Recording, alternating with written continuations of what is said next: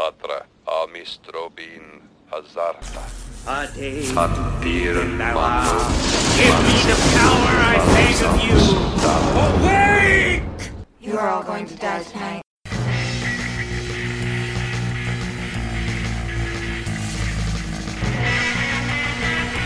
Shut it off. Shut it off. Kanda.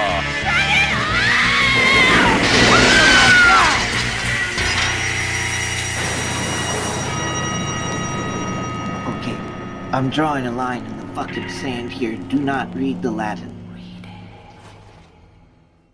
Hello, welcome to Don't Read the Latin. I'm Jennifer Lovely. And I'm Rias Hall.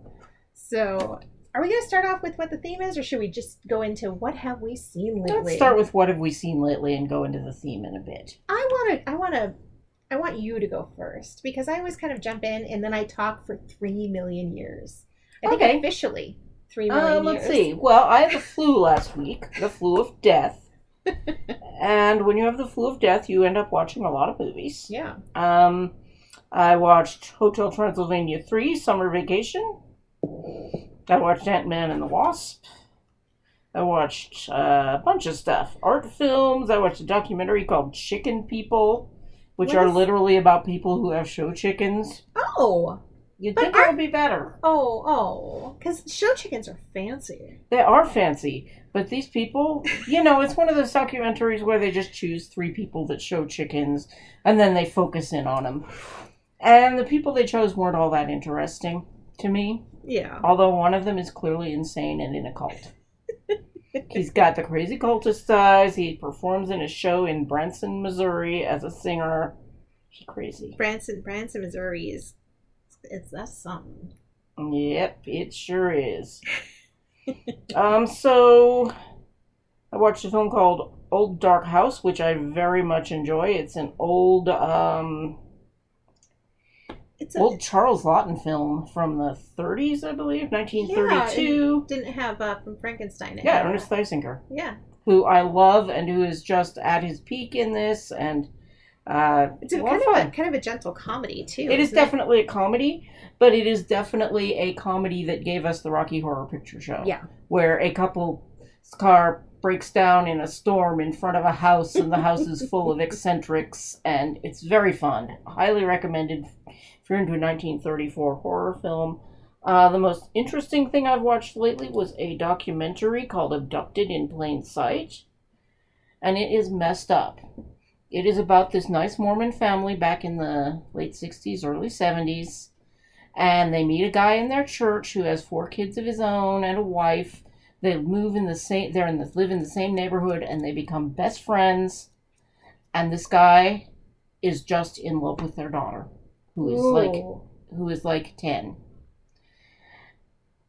And they are so I guess naive because of the time Yeah. that they don't know that pedophilia exists. They can't imagine that someone would do that. Yeah. So How- they're how old was their teenage constantly daughter? um If you don't remember, that's fine.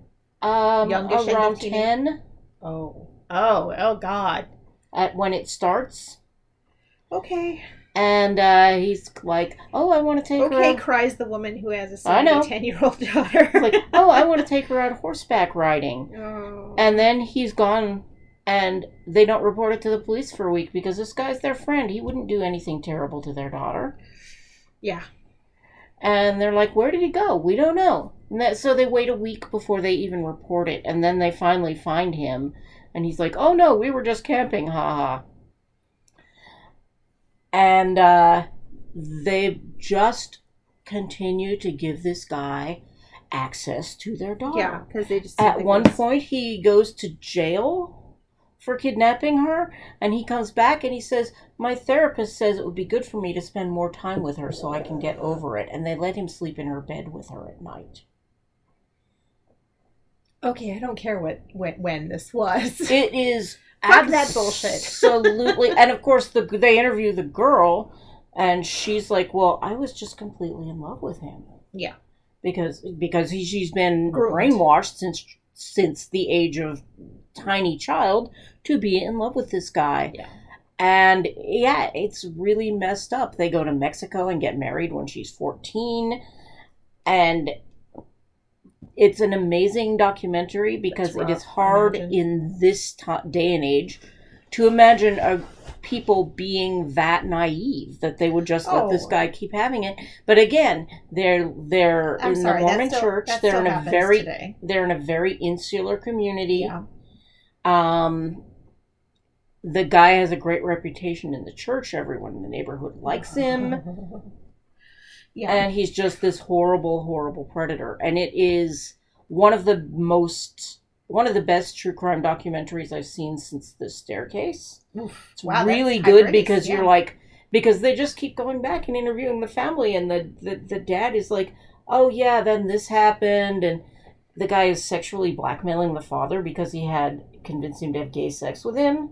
Oh. And it's the guy's it. just a complete sociopath, and it, it's an incredible look at the inner life of this small family Yeah. in Salt Lake in 1970s. yeah.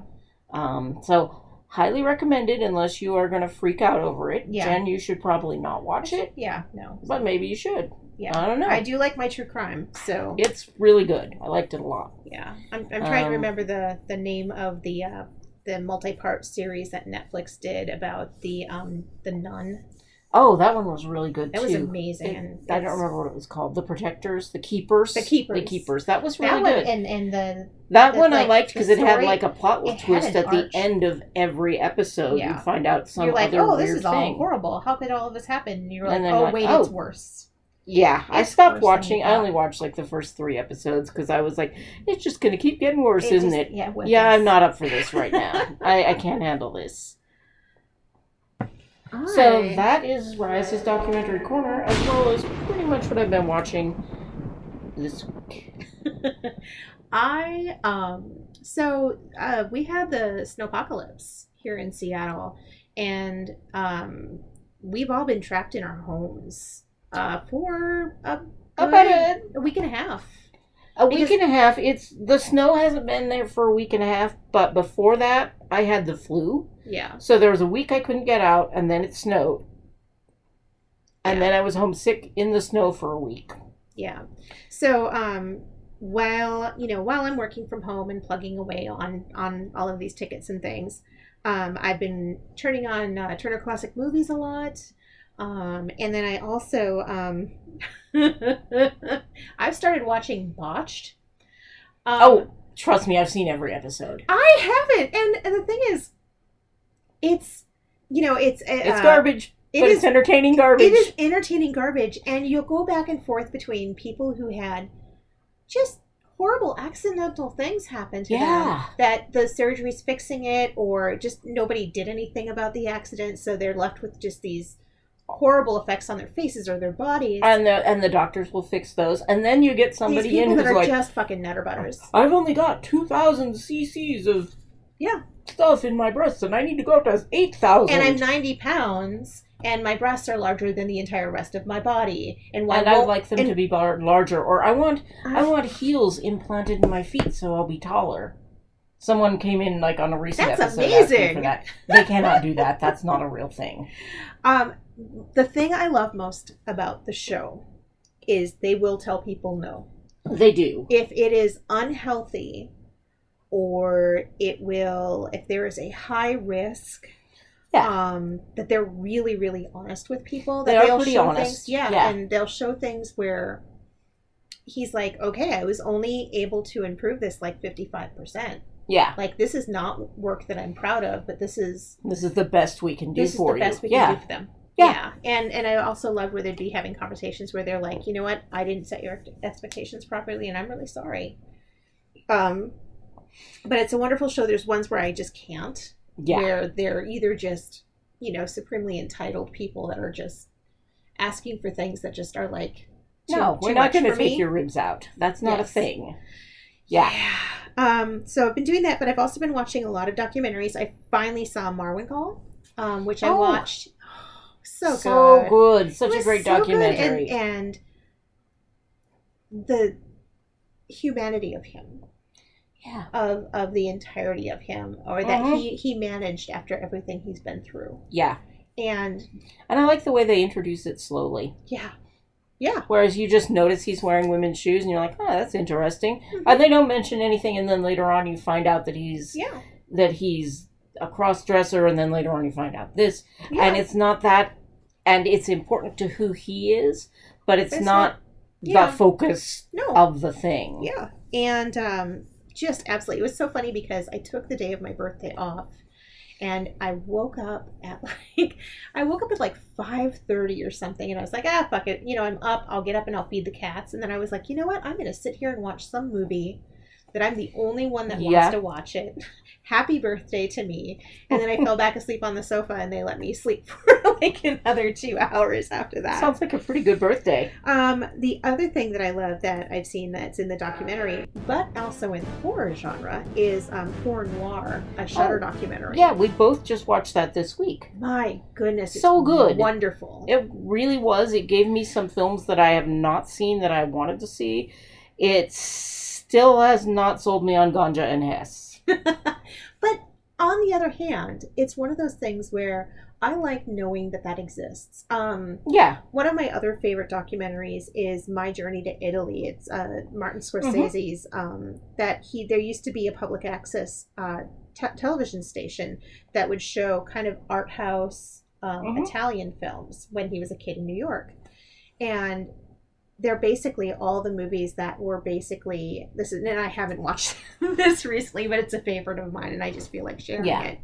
Um, uh, he talks through all these movies that basically were his film school. And Mhm. the thing is, and the reason why I bring this up is there are a whole lot of those movies that are really dreary. And I'm never They're going not to going to be films them. I like, Yes, but I understand I'm- their importance. I love seeing their importance explained by somebody who found them important and getting the gist of why of why they were. And that's- exactly. and that's exactly why I'm, I love the same way. I- Yeah, and that's the same reason why I liked horror, horror noir so much because it yes, it absolutely did inspire me to either revisit movies that I've seen, Mhm. like probably when I was a lot younger. Right. Um, I mean, I And- know that I watched um, Blackula. Like, I remember Oh, yeah, watching it when I was like nineteen or so, and going, "Wow, that was surprisingly better than I." I- Like, I think I Yeah. watched it on like what Yeah, I thought was going to be a bad movie night, and I was like, "That was surprisingly good." Um, but things like Ganja and Hess, where you're like, I don't know that I'm ever going to watch it, but it's really, really interesting having seen something that's almost art house. And It's very art housey and weird. And is it a vampire movie? Is it a voodoo movie? It's very. It, it wasn't for me, but I'm glad it exists out there because Yeah. there are people that that's for, and Yeah, I and I hope just- they dig it. Yeah.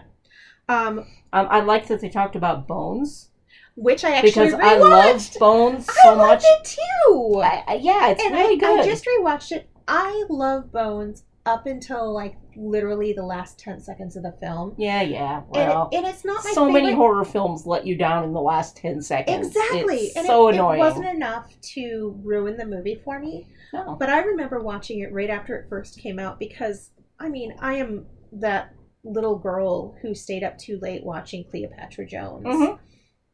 and a lot of the black exploitation movies on like late night television when I was really little, and so it, it just sparked a little something in me Yeah. and and I remembered really liking it. And it's really funny because it's like I remember putting it in on Letterboxd, and there's a whole bunch of like one and two stars, and I'm like, why?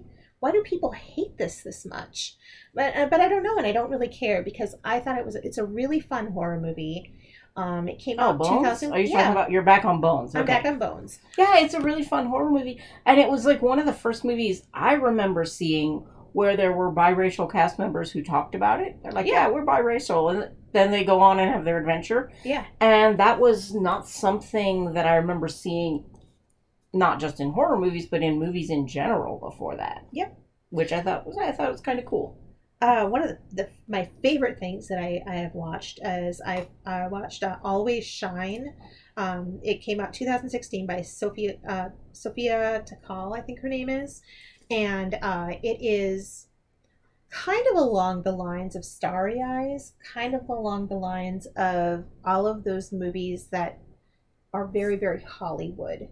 Yeah. um, Hollywood and also um, uh, bad female friendships and Mm. how they and how they can become so Yeah. very toxic. It's basically two, you know, 20 something friends that are both trying to make a go in Hollywood and one's just getting a better break than the Mhm. other.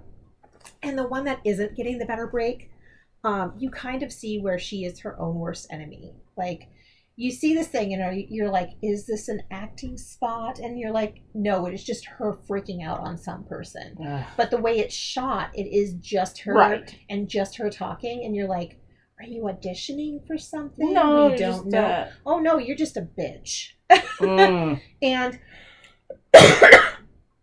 basically, to rekindle their friendship, uh, they go on a camping trip together, and it just goes wrong from there. Um, and I really enjoyed it. I found it really amazingly tense. Um, and but I also really love Starry Eyes, so that is kind of a thing I like. I don't know if I've watched Starry Eyes. I think I have, I don't think you liked it as much as, but I don't think I liked it. Is that where? Yeah, I'll talk about it later. so I really, really enjoyed it. It is very it's it's kind of in that mumblecore, it's that crowd of people. Yeah. Um, so if you don't like that sort of thing, um, it might not be for you.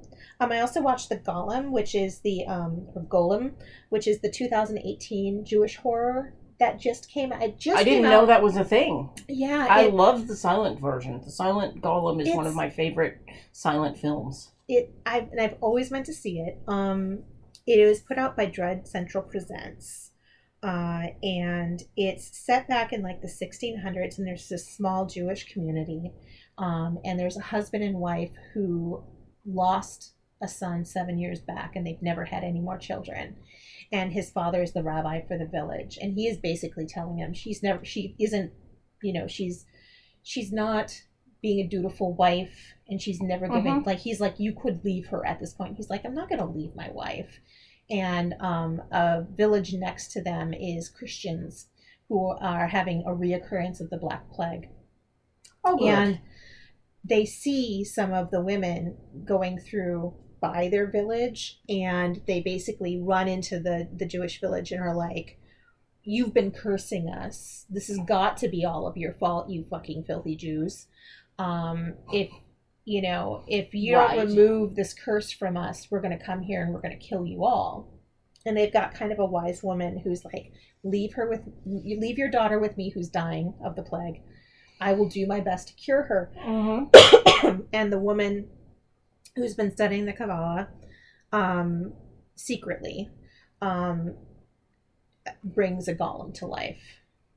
And it is a little bit of um, what was that wood, the wood movie where where they can bring back their child, Wakewood. Wakewood. So it's a little bit of that. um, Okay. because she brings it back as a child, which I'm I not saying anything. Wakewood recently, so Um, so it's a little bit. Uh, there's a little bit of grief. There is a little bit of you know. Um, it's. I really enjoyed it. Um, it leans more towards um, a, something that is dealing with grief. Um, There's a Mhm. little bit of splatter at the very end of it. Um, rather than so much straight Right. horror, but it was still a really interesting take and really enjoyable hmm. um, rewatched The Heat because it was fucking cold outside and we needed to laugh. the heat is a good time.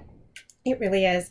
Um, oh, this is uh, from 2015. There was a two-part production that was done of the, and then there were none. Um, I think it was done by the BBC. Is that Agatha Christie story? Yeah, it is the one where they all go to the. They all get invited to go to this island, and then they start dying Yeah, one yeah. by one.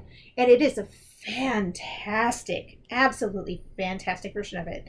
Um, you'll recognize a lot of the actors as being a part of any time you've ever seen a British actor anywhere. Yeah. Well, it's a small island. it is. Yeah. So when they do a big production, everybody has to be. yeah, you know, it's yeah, and but it was just it was one of the best adaptations I've seen of that Oh, story, and so I really really enjoyed it. Watched Three Identical Strangers finally, and wow, that was just something else.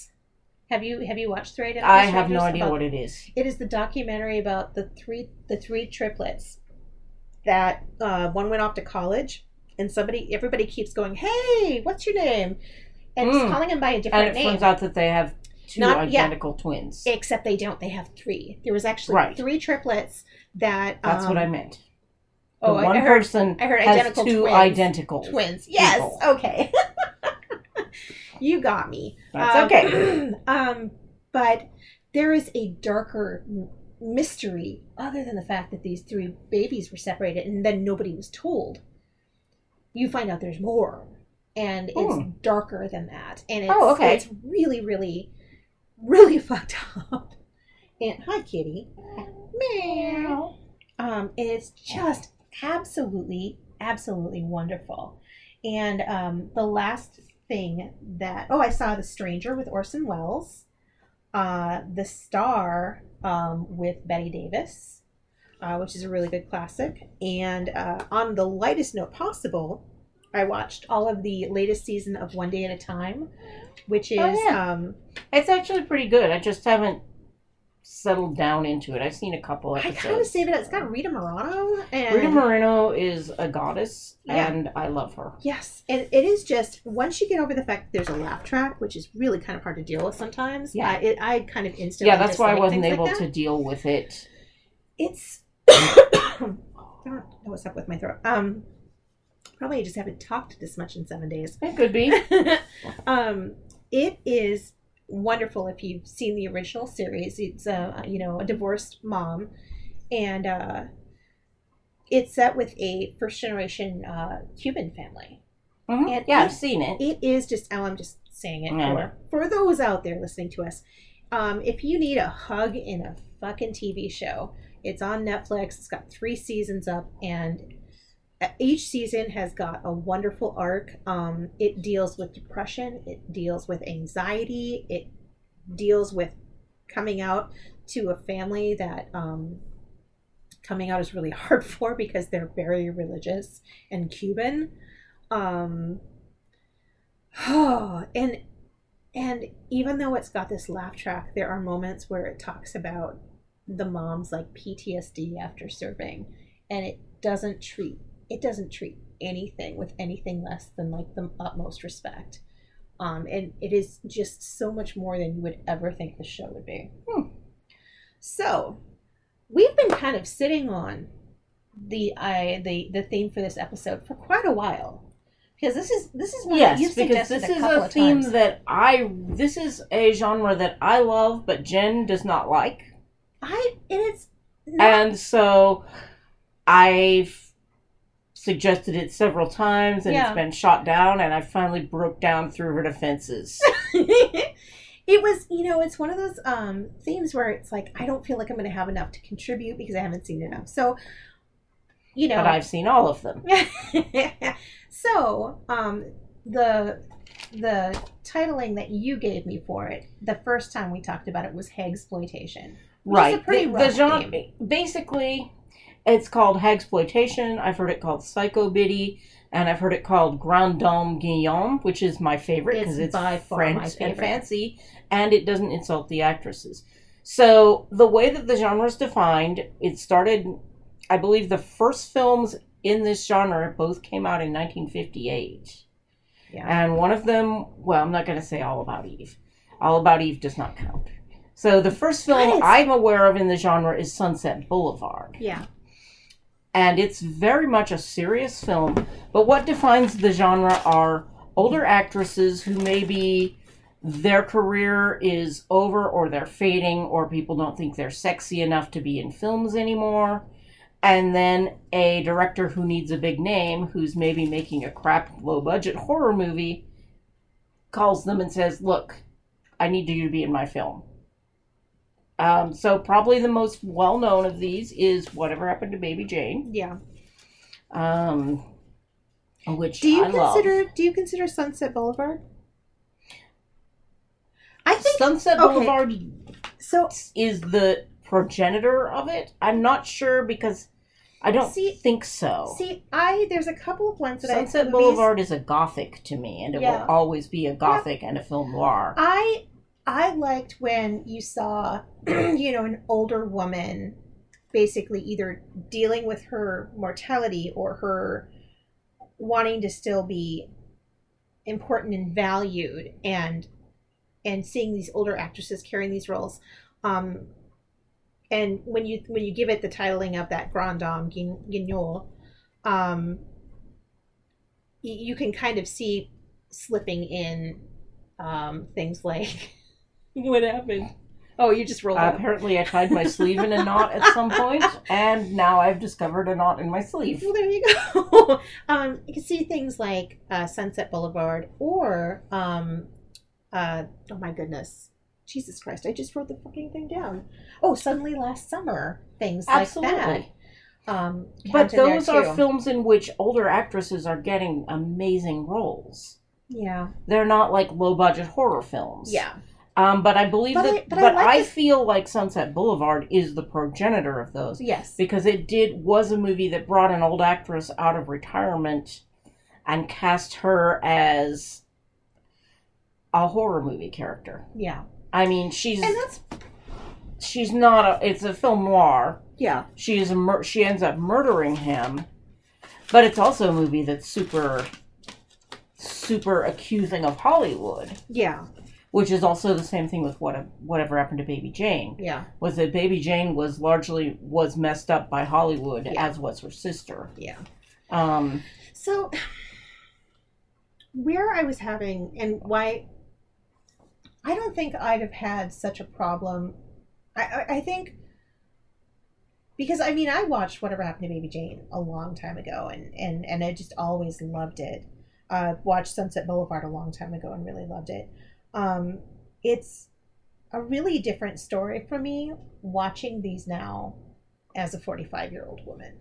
Yeah, um and a lot of these movies like a lot of the the storyline of them is so much gaslighting of them and it's just and they're just they're such horrible plights which i mean of course they're horrible plights because how can you have a story without having these women have horrible lives where they're punished for awful things or punishing others and uh, another one that i because it's so funny. I was so angry because I went to go watch Butcher Baker But- Butcher Baker Nightmare Maker because it was on Hulu for like this.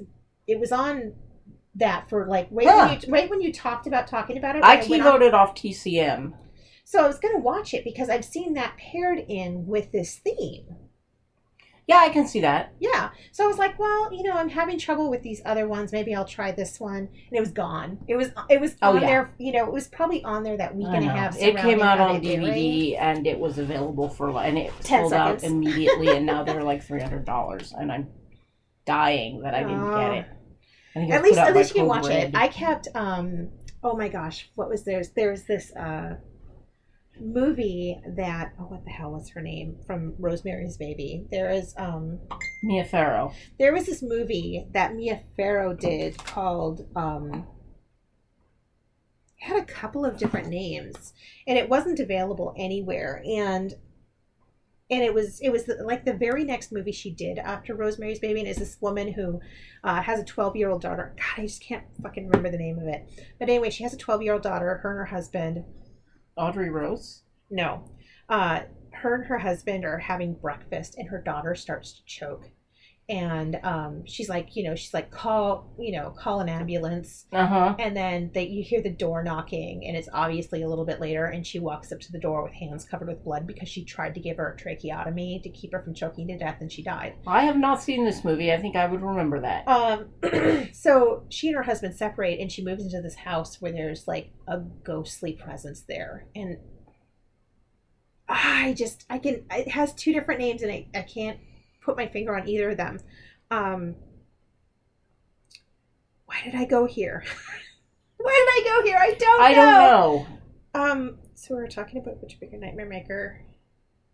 Oh, but I kept it on my TiVo for literally three to five years. Yeah, I'm doing that with Butcher Baker Nightmare Maker. I haven't watched it yet, and- and but I'm so is, excited I have it. canceled cable, um, and so my TiVo is my TiVo is useless except for anything I still have saved on there. This was my point. Mhm. Is it's so hard when you have no other means to get these films. So you tape it at three o'clock in the morning on Tu- Turner Classic Uh-huh. Movies, and you fucking hold on to that shit. You know, I know. That's what I mean. Videotapes. This is what fucking happens to us as as movie lovers. that, That, was one of the shit. things.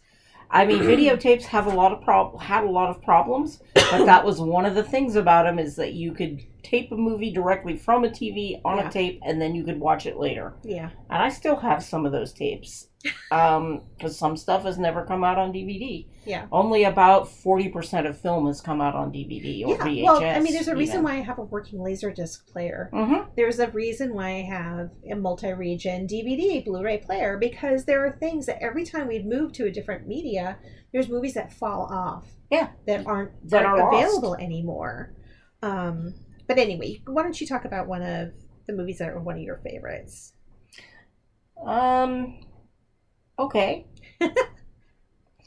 so one, so probably my all-time favorite film in this genre is a weird little Hammer film starring Bette Davis called The Anniversary. Now, Bette Davis does not get gaslit in this. There is no backstory for her. She's just evil. And it is such a delight. Oh my god, it's so funny. The anniversary. She has this son who is a cross-dresser All right. and she she's just okay. First of all, she only has she she lost an eye years ago, and she has a eye patch that The matches anniversary or the nanny? the anniversary. The nanny's Okay. a different one. Okay. She has an eye patch that that matches every outfit, and she is just so arch and mean to everyone that it's a delight to watch Bette Davis do it because you sometimes she you know in roles she holds back and does acting. Not in this one. In this one like her one of her sons brings home his fiance and the fiance catches the other son cross-dressing and says your son was wearing my slip. And Bette Davis just looks at her and says oh please he would never wear such cheap fabric and it's just like that. The whole movie it is just awful to them. And it is I, I i absolutely love that movie. Just because no fucks are given by miss davis. And i think that that's one of the rare now a lot of the films like that's one of the rare exploitation films that just takes pleasure in what it is. And i really enjoy it Yeah. just for that. Yeah. Um, So one that I watched that I was had never seen and was Lady in a Cage. ooh, I have a gorgeous poster for that. I imagine. Um, I, I, there's so many pieces that I really liked about it that um, I'm not sure if it was. It had to be the intent. It had to be the intent because Uh, what? just of- okay. of how how entitled and and just upper class and like the fact that her her son is so fucking miserable And she doesn't see it. and she doesn't see any of it because she's too busy browbeating and yeah, and the, the making his life hell the plot of Lady in a Cage is that a woman has a private elevator installed in her house because After she's she an broke her- invalid. she broke her hip She has a broken hip. So she gets this elevator installed in the house, and her son, who lives there with her and helps take care of her, is going out of town for the weekend. yeah It is the hottest weekend of the year, so temperatures. Fourth of. July I think It is Fourth of July, and so temperatures are going up. And um, she gets in the elevator, and it gets stuck between floors, just kind of hovering over her living room. And then a series of ne'er do wells break into the house, and all kinds of crazy stuff one of happens. them played by a very very young James Caan it's James which- Caan's first role. which apparently like playing just like um I don't think he has a shirt in that movie. He does not, and he is just he is a bully, and he's beating the shit out of everybody and threatening everybody. And um, it was so funny because I was flipping through Turner Classic Movies and saw some other movie, and he was in it, and he was playing like literally the exact. Yeah, he's role. just a thug. he's he just, is a thug who breaks into the house, and she's like, "You have to help me," and he's like, forget it, lady. And then he brings some girl in, Oh, he brings in and they're just partying and- in their and- house. and he like abuses them and threatens them like nobody's nobody's safe from him. And then later on, the Joan Blondell comes in, and she's all blousy and Oh, amazing drunk, yes. and drunk, and she's just going to try and steal the silver. And this whole time, this whole time, the lady is in the elevator, and she's like, "I'm so trapped." It, it's it's amazing. It's, But so here's okay, watching that movie is where I really started like where it started really frustrating me because you know, here she's being held up as like this, you know, she's so old and it's like, you know, Well, she's not that older. old. She looks She like she's like in fucking her 48. Yeah. She was like 3 years older than me. And yeah. But they're treating her like an invalid, I know, like an know. aging invalid. But, but the thing is, it's like looking at. That's when I started going, okay, well, fuck this. I've got like, I've got lists here of like all of these movies and how old each of the women were in these fucking You exploitations. have got to calm down no, I will not. because you've got to realize they're applying Hollywood standards to it. I so anyone over the age of thirty Is a waste. is ancient. yeah, I know. Ancient. You're over the age of thirty, you are an ancient lady. So, oh, And I mean, the exploitation still continues. I, I, mean, know, I know. It's or- to this day. to this day, like Piper Laurie in Hair in Carrie. Oh yeah. That's a exploitation movie. That is an actress who was famous when she was young, hasn't done anything for a while, and comes back to lend her name to this movie and is amazing in it. Yeah. Oh, she's She's terrifying. terrifying. Terrifying. So good. So, um, yeah, that was. I mean, it it really hit me. It really hit me with a bunch of these movies how, for as little money as they were made with, how nuanced they were sometimes, and Some how, of them, yeah. and then some of them are just Some of them are just crap. They wanted to bring it.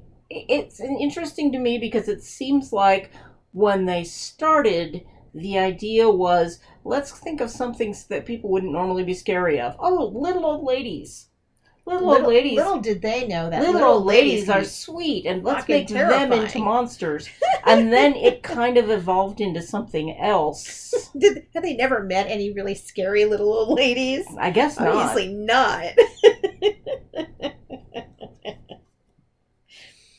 um, so the next one I saw after that, oh, that was when I watched. So Olivia de Havilland led me to Right. Olivia de Havilland. Olivia, Olivia de Havilland isn't the lady that is in the titular cage. Is she not? Yes. Yes. So- Okay. But that led me to Hush Hush Sweet Charlotte, which apparently you'd think I were drinking tonight. Because I'm like, Hush Hush Sweet Charlotte. Because I can't talk. That's Um, fine. I'm only having tea. Um, Hush Hush Sweet Charlotte. That one got me. Because, boy, that one just kind of broke my heart. Like, Oh Bette yeah, that's really sad. That is it's a good movie sad- though. It is. But it tries it's so it's trying so much to be a Tennessee Williams Southern Gothic and Yeah. also this and also this. I enjoy it. Yeah. But yeah, it is this tragedy about That's this woman that's been gaslit her entire life. entire life. And though I do appreciate that um, they didn't get like a double for young 20 something Bette Davis, Mhm. they just, you know, had her slightly Yes. out of focus They and, just and filled her walking, through some gauze. It's and, fine. and then walking behind trees and stuff while she's having this uh, this scene My with um, goodness, what a talkative cat. I know you're being really yelly tonight. Um, but they have her do the voice for the conversation, so she's like a 20 year old who's Yeah. been smoking Pall Mall since she was 12. That's Bette. but that one just kind of broke my heart. But it, these these movies made me like dig for feminist writings and and Like, well- and, and be angry about how I- they want older women to disappear, or I they either love- have to be horrible monsters or they have to disappear. I love whatever happened to Baby Jane, but at the end of the movie, it is a really sad story. Yeah. She loses her sister, the one person she she loses her sister and then it's like we could have been friends this whole time if I had only known. And it's just like a life wasted up. with yeah backbiting how do women's friendships and and family go Mhm. horribly wrong that's why it's a, that's why to me it's such an interesting genre. yeah but me- because but there's a lot to unpack there. It's not just oh, little old ladies are scary. It's aging is scary. It's, Yes, but it made me dig out. I bought this fucking book on eBay that is so out of print. It like was published in like 1970. Um, I think it's called Sisterhood is Powerful, and it was like really, really, really early women's lib writings. Mhm. Um, but the one that got me was there was this essay. I blame you for that, cat. He accepts that. Mhm. He's gonna give you love face though, 'cause he'll just look at you with his loving panther face. What a beautiful. My silly my silly kitties. Um because it really made me think i think a lot of that is stuff i'm digging through right now being my age. And and like i was talking to jim about it that we all like all of the women in our social group look younger than we are. Do we? yes Okay. i, I think we I, do. don't know. I don't know what a woman my age is supposed, supposed to look like because we all look like ourselves because we look like ourselves Selves. and we And live we- in a of us- society where people our age go to great effort not to look their age. yeah I, I don't have anything to judge what a 54 year old woman is supposed to But look also, like. I think about the fact that okay, so what what started this conversation with me and Jim? Uh, oh, I need to go tuck a kid in really quick. I'm going to finish this really quickly. What what I talked about it was thanks to my raising. Mhm. I I thought I was ugly and fat, like my childhood, my Oh, yeah. teens, my my twenties, and then I moved out to Seattle at 26 and was told I was attractive and and believed it for the first time in my life. And so my 30s were fucking awesome. Like, you know, I'm like I feel great. My my my body is as good as, you know, an early 30 years old woman could be Yeah. and I was going out a lot and I felt pretty. And I think while we all See, look I a bit never, younger, I never had that. no, Well, well, that's okay. but you you are beautiful, and even Don't start with even me. you have said when you've looked back at your old pictures, you're like, I want to shake old me because I yeah, I'm fantastic. like, dude, I was totally hot. You were, and you are. And, but what's hard now is I know that I've hit a point where while I know I look younger than 45, I don't. I don't show up in the way that 20 year old women do. No, none And- of us will. I know, I know, because it's just something that happens. It's, It's just, just the reality of life. Biology. But this this essay there, it had a really great um, quote. It said, "I am I am bitter and frust um, and frustrated and wasted, but don't you pretend for a minute, as you look at me, looking exactly my age, that I am not as alive as you, and that I do not um, I do, I, do- I do not. Oh Jesus Christ, I can't." Anyway, I'm gonna have Jim cut that out. Anyway, I. All right. Um, my point. My point is, it's hard when you have that realization that that it has changed. Yes, that you are now an, a woman of a certain age, whatever Yeah, that means. Whatever the hell that means. And so basically, I found this great. Um, I found this great essay uh, by this this woman named it was Zoe Moss was her name, and it was a 43 year old woman talking about you know I look my age, and I'm 43 years old, and I'm not going to let you tell me that I don't matter anymore. Yeah. Um, and so I bought this like completely out of print book for like fifty fucking dollars because it was the cheapest version of it I could find because it's like completely Mhm. out of print. Because I'm like, I want to, you know, I found this little snippet and I'm like, I want to read everything she had to say on this because this was, you know, 1970 was, Right. you know, And over 50 years ago now. right, because I remember 39. I remember Or, uh, things like my mom being shocked because my sister's doctor was a was a woman. Yeah. Because you didn't get lady doctor. Linda's going to a lady doctor. Yeah. Good for her. Yeah. And so, I mean, it's really. These movies are, are interesting. The fact that these women. The one thing I did miss is I didn't get to go see any Shelley Winters ones because I love. I read Shelley Winters's um, autobiography. Oh, yeah. oh I would Um, love to read that. I bet that's a good time. Oh, she. she got around. she got slept- around. She, she slept, slept with everyone. Hollywood. and uh, she was this little Brooklyn girl named Shirley. Sh- I think Schrift was her last name, Mm-hmm. and she is just. It was one of the real like Hollywood tell-alls. Oh, I've got to She read that. was- she I'm- was- I love her. Yeah, there was a second one that I didn't enjoy. I think the first one's like Call Me Shirley. Um, but the first one is a fucking delight. She was uh, Marilyn Monroe's roommate Uh-huh. at a Oh, yeah.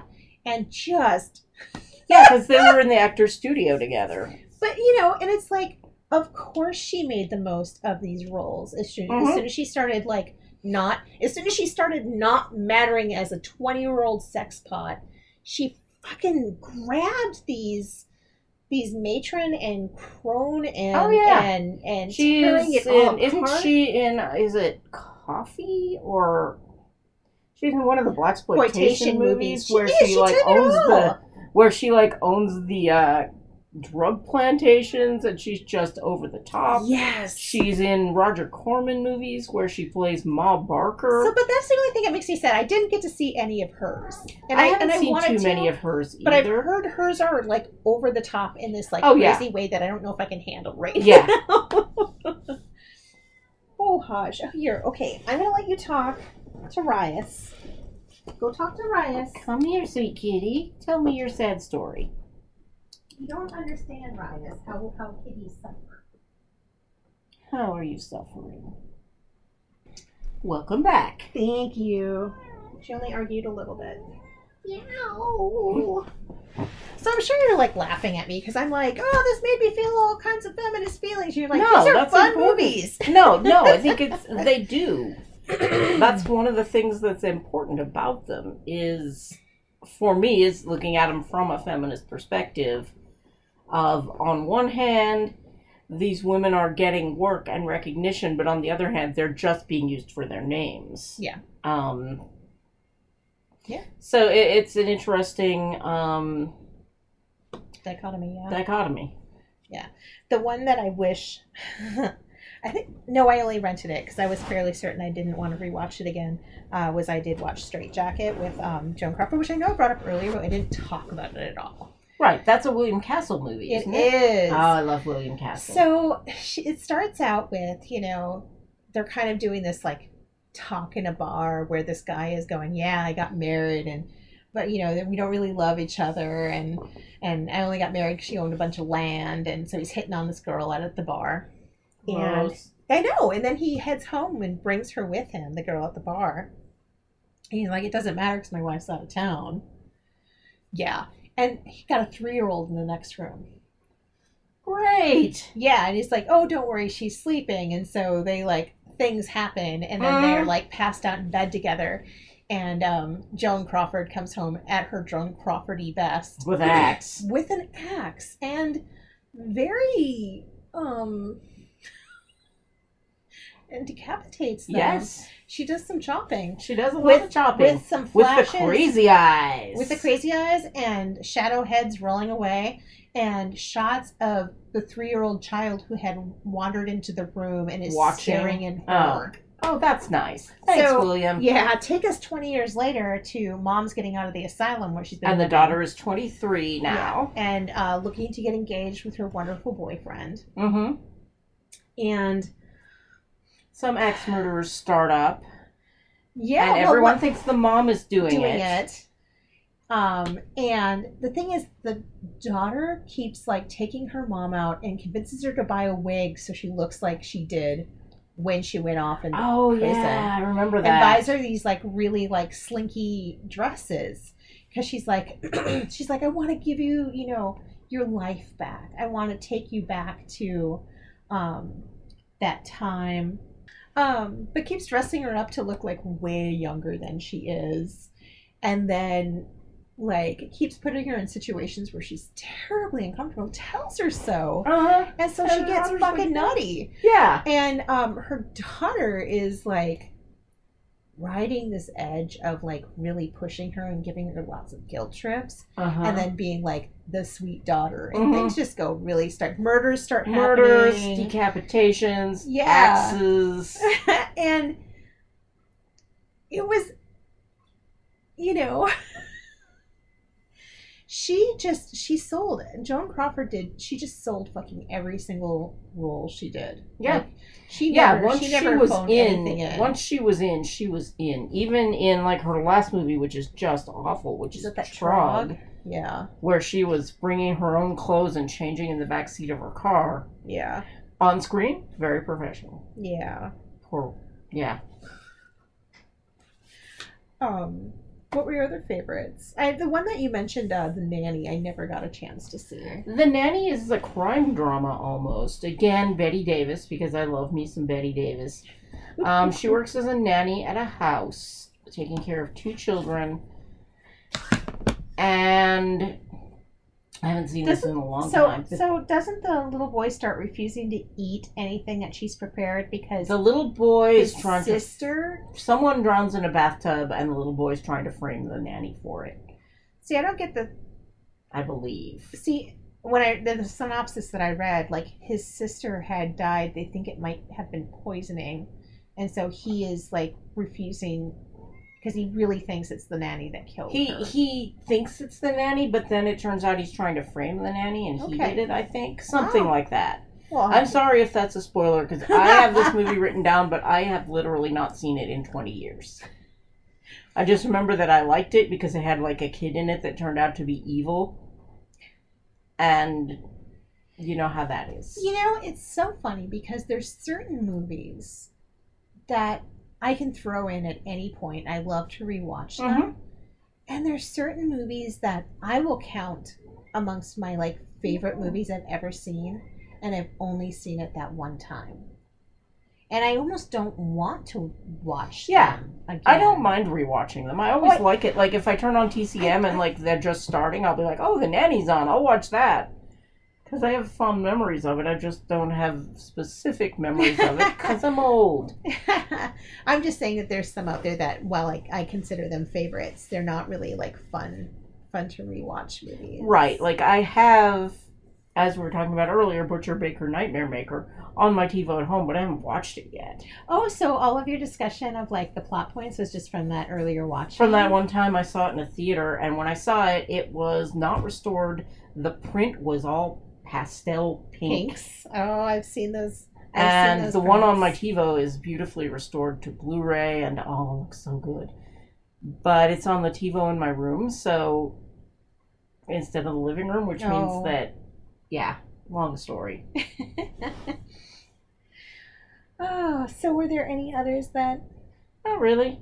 Oh, I just I like- to talk about you- the genre. Um, Gena Rowlands and I- Skeleton Key. Right. Yeah, I was just talking about how older actresses still frequently come back as in horror films as evil or scary And, and characters. it almost fits. And that. Gena Rowlands, Os- I believe she won an Oscar for Gloria, didn't she? She should have. It's amazing. Came came back she's also and the, is in Skeleton Key, which is a like a lower budget horror movie, but she's great in it. Oh yeah. Yeah, I well, I love Skeleton Key. Like I, it's one of those movies that I, I always like show people. I'm like, oh, you haven't seen this? Oh, let me show it to you. It's but we're also seeing weird developments where older women are coming back in horror movies, and they're not being the monsters. And they, I'm thinking of like the new Terminator movie that's coming oh, out. Oh, Linda Hamilton. I'm yeah. thinking of Jamie Lee Curtis in the Halloween movie that came out last year. I don't know, man. That Is that, hagsploitation? I don't think so. They? She's pretty fucking crazy in that. Max seems to think it is. He has opinions. He's like, no, I like Grande Dame Guignol. no, but that was one of the movies that I thought of that's kind of still in that vein. It's, uh-huh. it's a little less exploitive, but very Right. much of bringing like the crazy. Like she is riding that. Oh yeah, of, she crazy as a town. loon in that movie. Understandably. well, yes. you just need to. Oh, Die Die, my darling. Oh yeah, that's um a really interesting movie. Is is that the is that? That's Tallulah Bankhead. yeah. And uh, Oh, the and- girl that was in Hart to Hart. What's her Stefanie Powers. Oh. Young Stefanie Powers is engaged and she insists on going to meet her future mother in law, who is super, super, super, super, super religious. And she ends up, I don't know why the husband isn't Oh, her husband, her fiance is killed. And so she goes to meet her future, what would have been her mother in law. and the lady is super crazy, super religious. Oh no! Oh no! All right, come I here. my nose a little too And then you're hard. like, and then the bleeding Like- started. Come here, what? come here. We'll just wrap this Kind up, of like- I don't really have that much more. No. Kind of like that. What was I talking about? Um, uh, die, die, my darling. So it's Tallulah Bankhead. Uh, lady comes home. Her goes to meet her future mother-in-law for the first time. Future mother-in-law is super religious and crazy, but also used to be like a vaudeville star. So she's got a secret shrine in the attic to herself. Fantastic. Um, I don't think I have enough. It's got grab another one, but you need to be quiet while we're. It's while we're got covering Donald Sutherland in it, and he looks like he's about 14. It's like one of his first movies, On and he's floor. gawky and weird looking. And The, the, the character people he's that I, playing the might young be brain actors damaged. that I saw showing up. Um, well, The- the obviously that- James Caan. yeah, James Caan, and also from uh, Hush Hush Sweet. Hush, hush, sweet Charlotte. Bless your heart for being able to stunt talk for me. Um, the one that plays the guy that she was about to run off with that got decapitated. Oh yeah, Um, it was played by um, oh Jesus, he's kind of crazy. Um, uh, from- that could from- be okay, anybody. from uh, I'm I'm gonna weed through this in the way that I remember people. Um, the I'll settle in. the, the blonde woman from Jurassic Park that plays the love interest. Do you remember her right, name? right, right. Yeah, It's her dad, right. Peter. No, he's also in the Burbs. Peter Fonda. Not fun. Peter. In You're right, and he's he's really good, and I like him a lot. He plays the military guy in the Yeah. Burbs. We don't know, but you should watch That. Burbs because it's really good. I I literally I just brought it up, but no, he's the love interest. He's the, Yeah. the married husband in Hush You're right. Hush. And I was like, oh, I know that face. I know he stars in that movie Nebraska. He was a crazy Come on, stop yelling. Kitty has got things to say. My dad daughter's bleeding all over the place right now. We have a small child with a nosebleed in attendance, so we should probably finish the podcast. Uh, thank You you, know- for listening. what I do want to say is, I started off watching these, and and they they brought up feelings that upsetted me, um, or upset me. Um, it it made me angry for them. Sometimes um, it stressed me out in the ways that, like, the reason I couldn't watch Gaslight, because the home I grew up in makes like gaslighting Right. and abuse like that just really upsetting for me. I understand that. Um, but also I came away liking a lot of these movies so much more than I ever thought. Jesus Christ, Max. I'm not sure where this is coming from, but anyway, I ended up liking them a lot more, so I'm really, really glad. Oh, good. I am sorry that I just worried I didn't have enough to contribute. No, don't worry about that. I will talk. You know how I am. All right, well, I'll let you shut this down. Anyway, um, talk to you guys in, in two weeks, and All right. Again, I'm going to say um, if you guys have got any ideas for themes or things that you'd love to have us cover or that you'd love to hear I or Rias rant about, um, please feel free to share. We do have that Facebook page that you can Yeah, talk that you can share on. Um, I just put a list of horror, uh, an ancillary list that goes with that documentary we were talking about. oh, Film Noir. wonderful. Awesome. I just put a really great list of ancillary stuff that goes with that documentary on our page. Oh, you're fantastic. I saw So- the link that you did to the documentary Yeah. itself. Yeah, yeah. I'm still like there are times where I'm really crushed because I don't know if you remember, but they used to have li- lists on Netflix Mhm. I lost a shit ton of lists, the lists that I put together. Then I went and I had a whole bunch of lists on IMDb, and they deleted Yep. a whole bunch of that stuff. And so there's times where I put together like I had every single movie um, spoken about um, Mhm. in uh, that my journey to Italy. Yeah. Um, and it Go. took it took like fucking forever to put all of them together. Um, you know, and I love, and so I'm starting to do that sort of thing on, um, uh, uh, Jesus Christ, Letterboxd. Yeah. So I'm, I- you know, it's a thing I love to do. Is and and they're not going to be the most comprehensive. I'm sure there's No. you know scholars out there that are doing more perfectly thought out lists than I have, but there's always going to be something I'm trying to hold back a sneeze, except I have a nosebleed, so I'm scared. Oh, that's gonna be a bloodbath. All right, bye everybody. Bye, Talk to everybody. you in two weeks. Don't Read the Latin can be found at don'treadthelatin.com, on Twitter at drtlpodcast, on Tumblr, or at facebook.com slash don't read the Latin. Please rate us on iTunes and tell your friends and fiends about us. We're dying to meet them.